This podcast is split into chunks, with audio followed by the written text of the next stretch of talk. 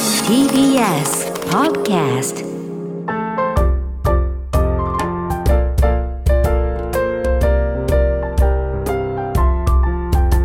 ー TBS ラジオ土曜ワイドラジオ東京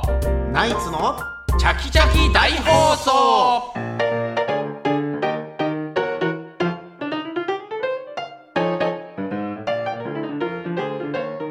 えー、TBS ラジオ土曜ワイドラジオ東京ナイツのチャキチャキ大放送さあここからはゲストコーナー東京よもやま話今日のゲストは俳優の遠藤健一さんです、よろしくお願いします。よろしくお願いしますございますよろしくお願いします本当に嬉しいですね。あの、はいおー10めちゃくちゃ見てますよ年以上前にです、なんか雑誌で一応対談さそうですねせていただいて、ねうんすごい前ですけど、その時に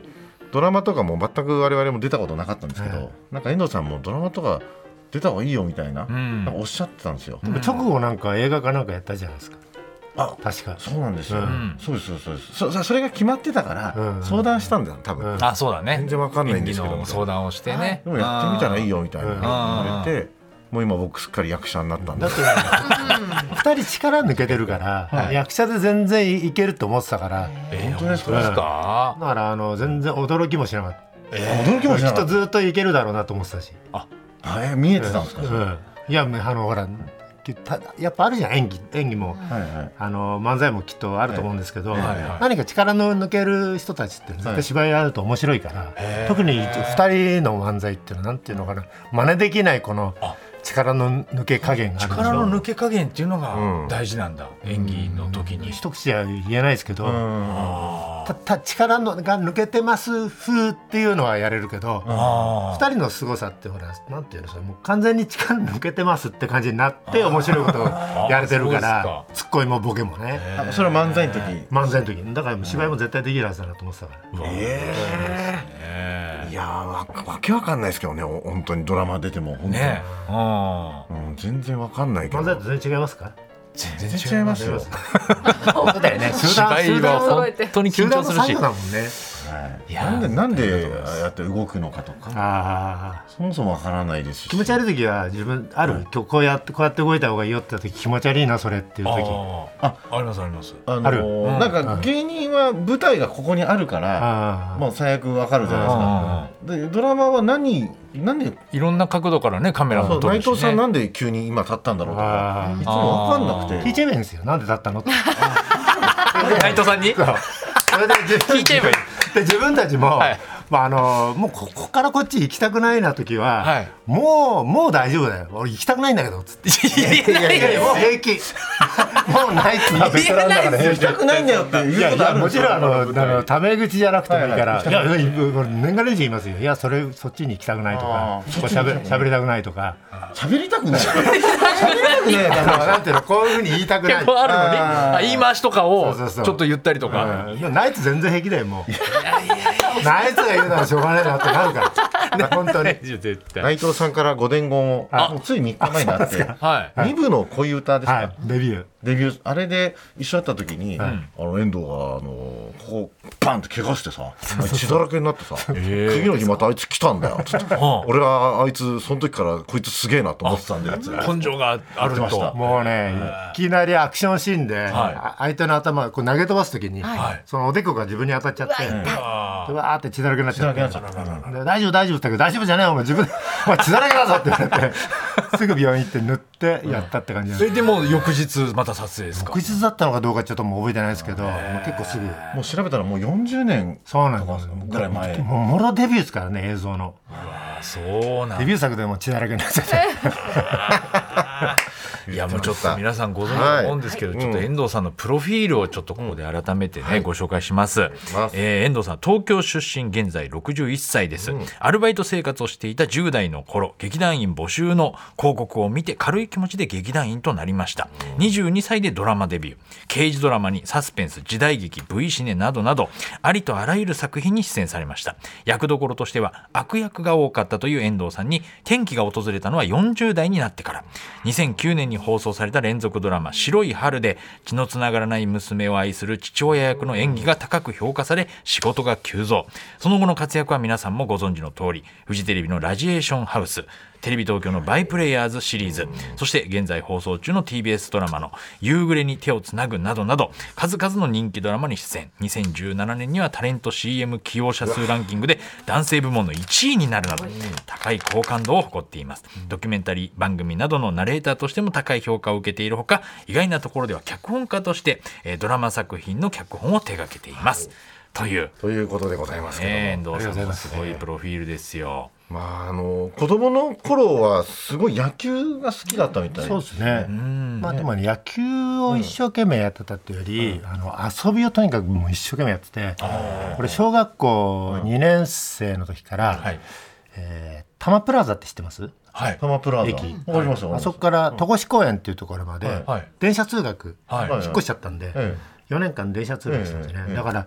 こう外に出てくっていうのがすごくこう遊び範囲がすごく広くなって、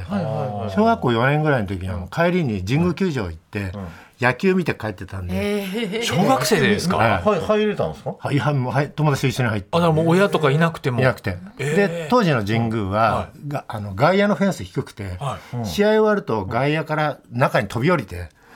うわーってみんなぐあの何グあーグラウンド出ちゃう。出ちゃうんうんうんってどこまでいける かっていうピッチャーマウンドから先一番はあのベンチいや当たり前みたいな。ここで競争が始まるんですか。すごい人数なんですよ。でそこに警備員もうわーっと出て追っかけ回し合いなの。ね俺は捕まんないようにこうつんなく捕まっちゃって「ちきしょう」って言いながらこうやって子供だったんですか。あだいやだからダメなんですもんね。ダメです。ダメなんです。ある時は、警備員が来てうんある時は警備員来ないと思ったら、うん下からあのピャンピャンピャンってあのスプリンクラー出てきちゃって水まきシャーって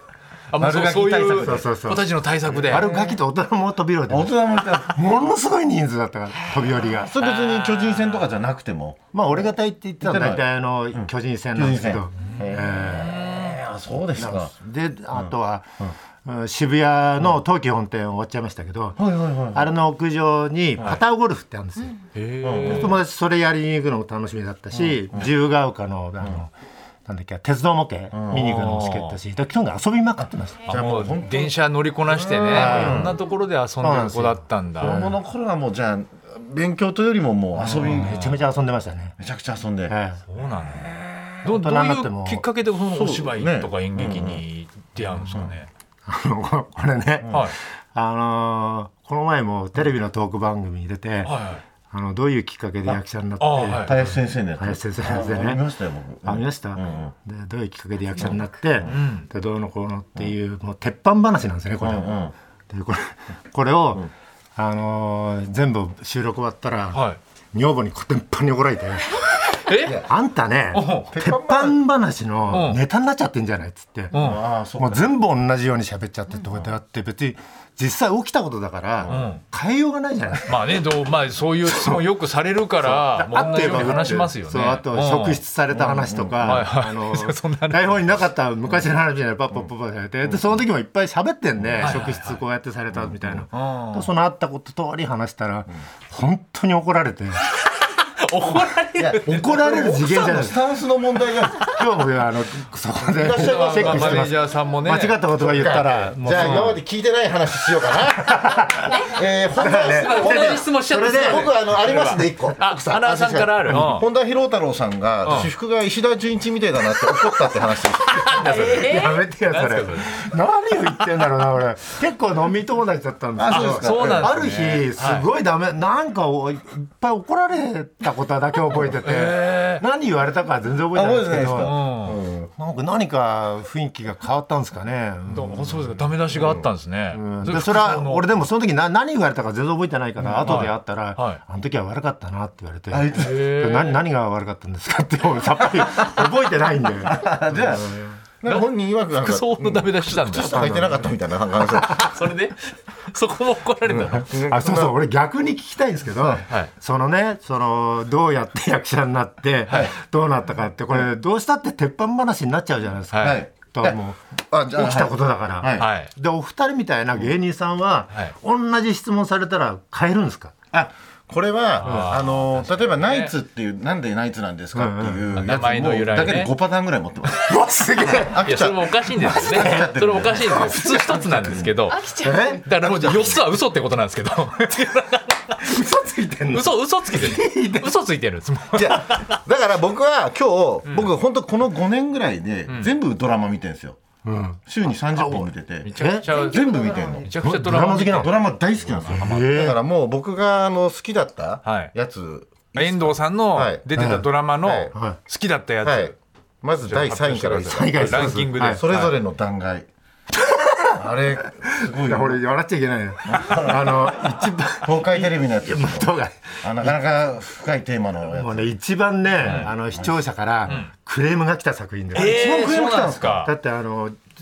何あのそうですよね自分の子供がそうそうそうそうある人の子供にはい殺されちゃってるんですね、ああなるほどだから被害者の父親と加害者の母親がいるんですよ、うんはい2人ができちゃうって話なんで、びっくりしたあのそうい展う開話ながんこだそれはねあすのごい展開だったあすごい反応でしたね、まあでしょうねもう二度と見ねえぞとかもうわークソドラマとかだけど、数字はずっと同じなんですーやっぱみんな見だたからい見なるんじゃ ん見るん見じゃんるんじゃんと思って クレーム多いけどでも見るんじゃんっていう、それちょっとやっぱお芝居もまあ難しいね、役どころですねそれはねこれはね一番脚本とかそういうのにプロデューサーと話して監督と話していはいいいろいろ変え一番変えた作品かもしれない。ああそうですか話し合ったんだ、えいえあのっぱ結い構初めはいろいろ説明みたいなの多かったんですけど、はいまあ、脚本家の方にも相談して、あのもうちょっとこう点々お互い子供と子供とこう直接向き合う場面もあいろいろ喋り合ってたんですけど、はいこういうのはもう無言のままあはい2人がそのお母さんが作ったカレーを無言のまま食べ続けるみたいへなえ場面に変えてもらったりとか、ああなるほどうんすごいあのみんなで、あの考え抜いて考え抜いて、この異常な世界をよりリアルにするにはどうすればいいかっていうのあをあすごい工夫させてもらって。ちょっとこう、こ怖かったですもんね、何が起きるんだろうというか、ああ、でもやっぱ第3位これはねそれぐらいやっぱインパクトこれあがりがとうございます、はいあったんですねあとはねやっぱり「竜の道」あこれあ、竜の道も大好きだっあたやっぱ広島、広島弁なんであんな上手なんですかめちゃくちーゃ広島縁が別にないんですけど、朝ドラで一番最初に呼ばれた時が広島弁だったんで、そこで結構訓練してで結構俺合うんですよね広島弁がああそういうのあ好るきんっでていうか、うん要するに広島出身の叩き上げの運送会社の社長の役で悪い人だったんですけど怖かったんですよねとにかくそのなんだかじゃけなそうそうそうそう会社大きくしなあかんじゃけみたいなそうそうそうそうジャケとかああいうのがなんかこう肌に合うみたいで喋りやすいんですよね喋りやすい喋りやすいだからほとんどと途中からもうアドリブでいけるようになっちゃったはいもうセリフも入ってきやすかったんです入っねていきやすいすそごれいでもう、あの何あの高橋一生さんじゃなくてあの、つあの方言指導の人方言も、指導うんもうほぼいらなくなってええそういう選手いらなかったらないほぼはいほぼね途中からいい大丈夫っつって全然広島に住んでたわけじゃないのにできてるできてるできてるみたいなで聞いてもらうといけいけてますねなんかなんでそんないけるんですかって逆に質問されちゃってそういうのもあるんですね普段のなんかまあこう口調とか声質とかに合う方言とかが、で大阪弁関西弁大好きなんですけど、関西弁は難しいですね同じ言葉なのにイントネーションが違いすぎるからなのかな関西弁の方が難しいいやもう全然難しいですあの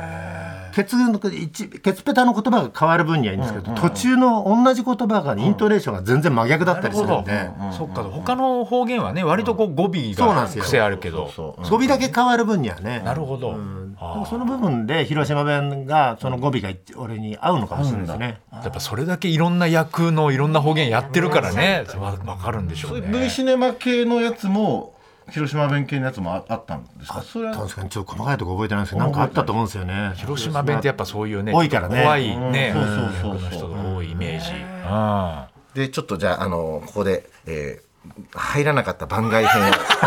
ただ好きだったやつ、ないよ本当にえ ー、私のおじさん本当よわたおじまたおじね。あれよかったっすよ ねあの岡田さんのさ増田岡田の岡田さんの娘はがいはいさ岡田優ちゃんうんそうあと小手伸也さんとかですね、はいはいはいだけどなんかもうその妖精みたいなおじさんのさあーはいはいはいニコニコしてす、あれまた全然なんか優しい、またタイプが違いますね優しいおじさんの役そうですね。あだけど、あれ、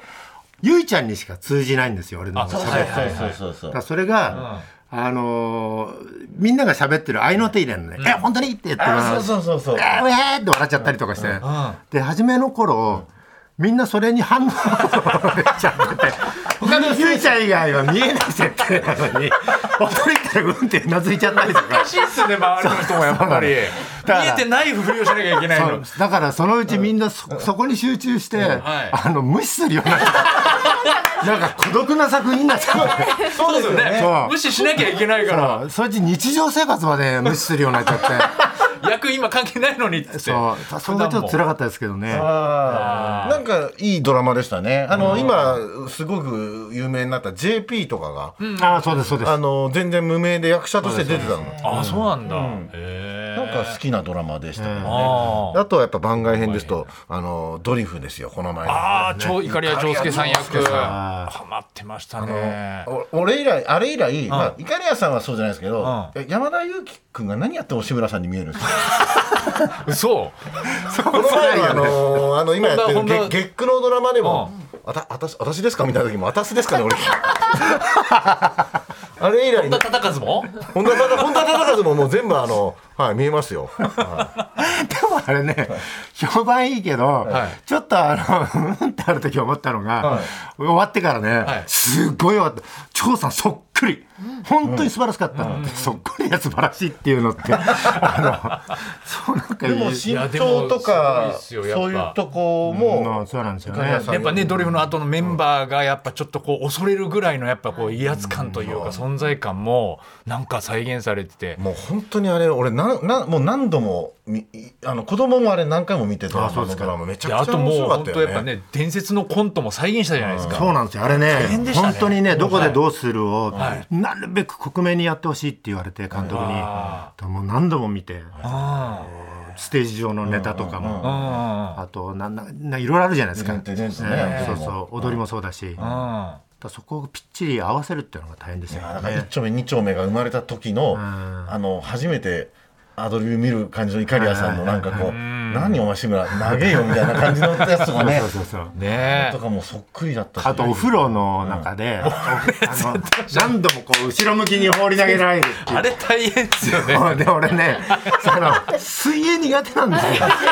嫌だよ。 そうなんですそかれで下手すると鼻に入るじゃないですか。だから俺風呂場でひっくり返る練習して、家で家で最後の夜、一日の夜になるいとお風呂場に入って逆さになって、うんって水入ってくるそんな練習したんですよ練習しましたすごいすごい練習ですねそこするってすごいですねね水得意じゃないんで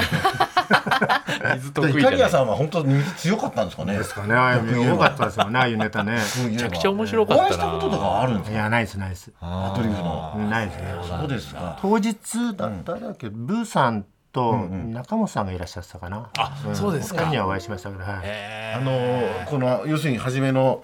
出てくる時のはいはいオープニングのダンスとかねでちょっああいうのとかもん本当にそっくりだったねそっくりだった映像を見て覚えてくださいって言われてあーやっぱえっりと、それで全員で合わせたわけですかそうですそうですもうでも本番の時ですよもうあのスクルメッツの人たちも再全部現性本番がのね。ねあえーあじゃあ1位ですかはい。えー、その前に牡蠣が食べれなくなった話とかいいこでんだすかけ考えていい。これだけ考えていい。じゃあ1位はですね、はいえーやっぱりあれですかねあの民をああ好きですね あ金田明夫さんも面白かったですねあれ面白かったですよねあのドラマ、ねこう総理大臣のね、はいこう入れ替わっちゃうんですよ菅田将暉さんとね、あれは面白かったですね、いいいいいいそれでもう須田君、須田君とい高橋一生君が大スターになった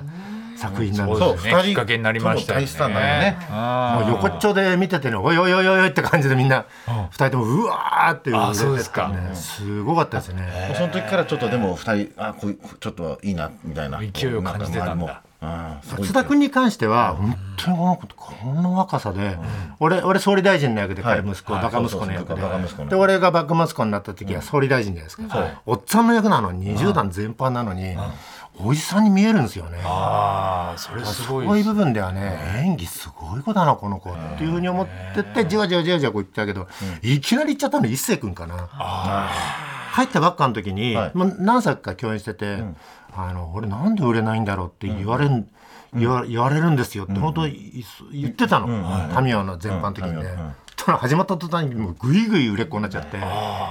そのちょうどその期間だったんですね。はい。そう勢いがついていく。面白かったですよ。めちゃくちゃ面白かったですよ。民生金田明夫さんもね、だから出ててね、この官房長官の役からね、出てて。いい味出してましたね。面白かったですけどもね。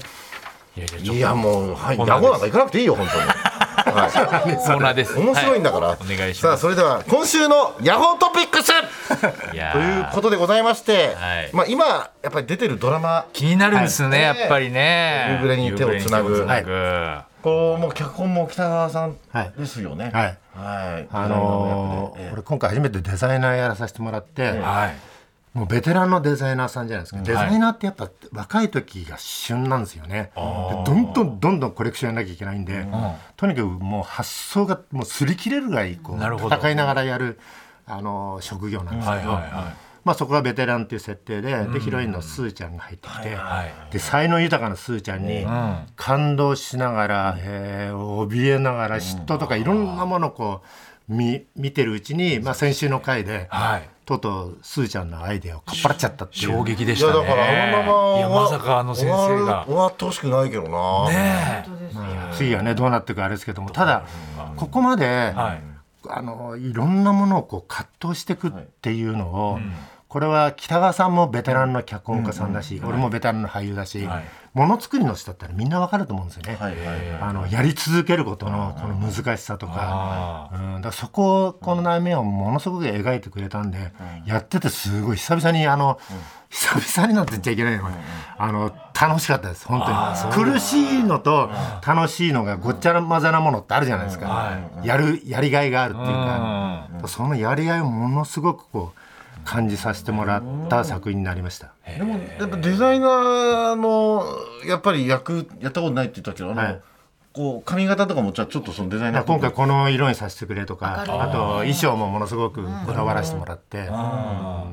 の楽しかったですねあと、すーちゃんも広瀬すずさんもね。あと永瀬廉君廉君も、あの親父相手に萎縮しないんですよ全くあのバカっ話に付き合ってくれるし、で今回あのエンディングで踊り踊ってるじゃないですかああ二人がやってますね。それをね、はい TikTok で踊あのレン君と一緒に踊れって言われて、ちょっと待ってよっつって。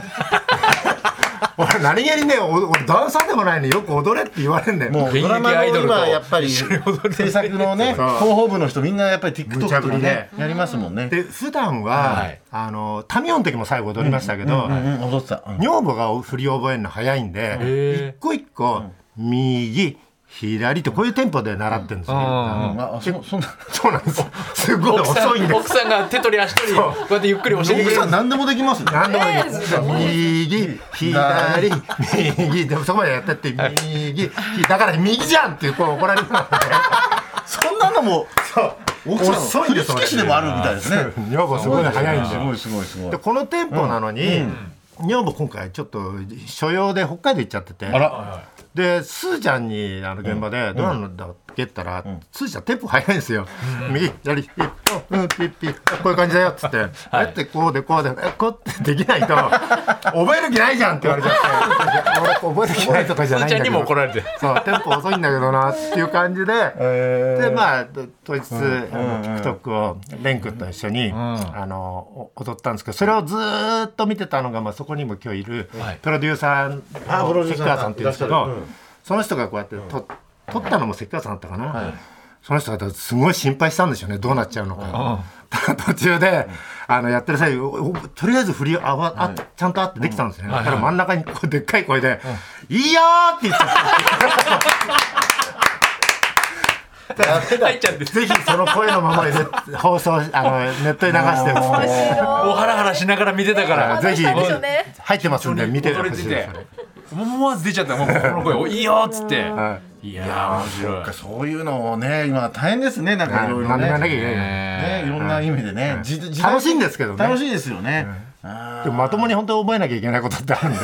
んで適当に踊ってっていうならいいですよねいやそういうのもでも一生懸命やってるっていうところがやっぱ大御所な今ののにすごいな若とい思ったね俳優ね。さんなんかそれ大変だねやっぱそのそういうのも全部ねいろ覚えいなきゃろでいけないきなきゃ歌も歌えなきゃといいんだ思よってね若いね。子、若い子はスースーできちゃう、すぐできますうよんやっ前日に台本覚えちゃうしえすごいもうぱ本り当みんなに今早い早いっすよーそうですかこれ大体1週間ぐらいかかるのに、だからそこのテンポに合わせるのがすごい大変若い子ほんと前日ぐらいに覚えちゃうからあえエドさんそんなに俺めちゃめちゃ遅いんですよめちゃめちゃ遅いめちゃくちゃ遅いんです遅いです1週間ぐらい前にもらってもうずーっと覚えてますから1日1時間か1時間半ぐらいそれ連続でこうやって繰り返してやっと根付いてくる感じなるほど。でもどどうやってセリフ覚えてるんですかっていう鉄板話なんかやめた方がいいから自分で言っちゃうこっちはこっ聞けちないは。んだよな自分で言っちゃ うベタな話聞けそなれいかもダメらなの？ベタな話聞けないから今日か。そうなんだ よ。あのナレーションのね、時にあのこうた立てずにふーっていう、っていうのが、なんかおっしゃったじゃないですか林先生それで一回撮り直していったってあれがなんかちょっと面白かったんですあの ナレーションはもともと滑舌は俺そんないい方じゃないんですよ、ねええええだからこれも練習しないとダメなんですよ、でまず1回目読んだら、次どこに点打つようなイメージかなって、ブレスはここに起こってこれ書き始めるんですよ、でもう一回それブレスそれをやったのをもう一度読むと大体ゆっくりやって、1時間ものだとしても3時間ぐらいかかるだから2時間ものだとしても6時間ぐらいかかっちゃうんですその作業だけでナレーションも。あれはすでごいな。でギリギリなんで結構前日ぐらいなんで、あ原稿が上がってくるの、でそこの作業をやったらまた翌日朝からこうやってやってみたいのでくったくたになっちゃうんですよ結構ね、うんでもやっとそこまでやって、つるるんってこう読める状況まででもそれでもできない時ってあるんですよねお気に入っちゃうみたいな言葉を。おお気に入っちゃうのがよくわからなかったんですよね。そのあの聞いてても。うん例えば、た例えば例えばここには TBS 火曜10時夕暮れに手をつなぐってことが書いてあるじゃないですか、んはいこれを絶対間違えないように、TBS 火曜10時夕暮れに手をつなぐってはっきり、はっきり何こう、突っかかんないように読んじゃうみたいな、あの分かると思うんですけど、それをなるべくいいのは TBS 火曜10時夕暮れに手をつなぐってさらっとこう。あだからこれはこの駅まで持ってくのはまあやっぱく癖のように何度も何度もこう覚え込んだり読み込んでないとできない作業なんでそれでもつるんってできちゃう人はできちゃうと思うんですよね初っ端でもああそうかだからもう本当とにかくよ読み込んでもううんなんか自然に出てくるようになるレベルまでいかないそとうそこまで時間かかっちゃうんです人よりあ。いやでもやっぱすごい。ずっと長い間こう努力してきてるんだとか仕事の向き合い方ですね。いや本当すちょごっい。とあのスタジオのはい外サブからですね、はいぜひこのナイツのチャキチャキ大放送いい声で読んでほしいっていうリクエストが来たんですけれど変なよも本ま当たなんか使おうとしてる最でし初ょだけふざけんなよえ本当ジングルに使おうとしてんでし ょ。ちょっとお願いします。ナイツのチャキチャキ大放送 一本ありがとうございますはい一本してま大す喜利じゃねないですか。ありがとうございます。ありがとうございます本当にさあ改めまして遠藤さんなんですけれども、毎週火曜夜10時から夕暮れに手をつなぐにご出演中です、はいそして3月17日から配信されます Amazon オリジナルドラマエンジェルフライト国際霊柩相関誌にもご出演されます、こちらはどんな作品なんですかこれはですね海外で事情が、例えば病気で亡くなる人、えー事故で亡くなる人、テロテロで亡くなる人、で、まあ、寿命で亡くなる人、その人を急に海外で亡くなっちゃった人を日本に無事届けて、そして日本に無事帰って、でそのご遺体をその親族の人にえー戻すっていう仕事なんですね。で中にはテロだとか事故だとかだともう例えば顔が損傷してる体が損傷してるそれも直してきれいにして戻していくっていう、もう実際あるはい、俺これねフィクションだと思ったんですよ初め今言ったけどうだんうんからこれがある時 DVD 送られてきて「これドキュメンタリーです」ってえ本当だったんだと思ってまたその人たちのこのなんていうのかな特に主主人公米倉涼子ちゃんが演じる人のあの女性の人が普段はもうチャッキチャキの人なんですよ。ああこれと男みたいな人だけどこの仕事に向き合うとやっぱり生き死にに向かうなんていうのかなあの深さっていうかやっぱそこにガーッと感動しちゃって本当にこんな仕事あったんだみたいなすごいなんかあの深い生死生死に関して深い思いをさせてもらえる作品です。まあ役柄とか俺はは会長の役でどっちかって言ったら、あの笑かし系のああそうですその中で賑やかしいの役なんですごい難しいんですけど、まあでも演出家の方がやっぱバランスよくこう演出されてて、あの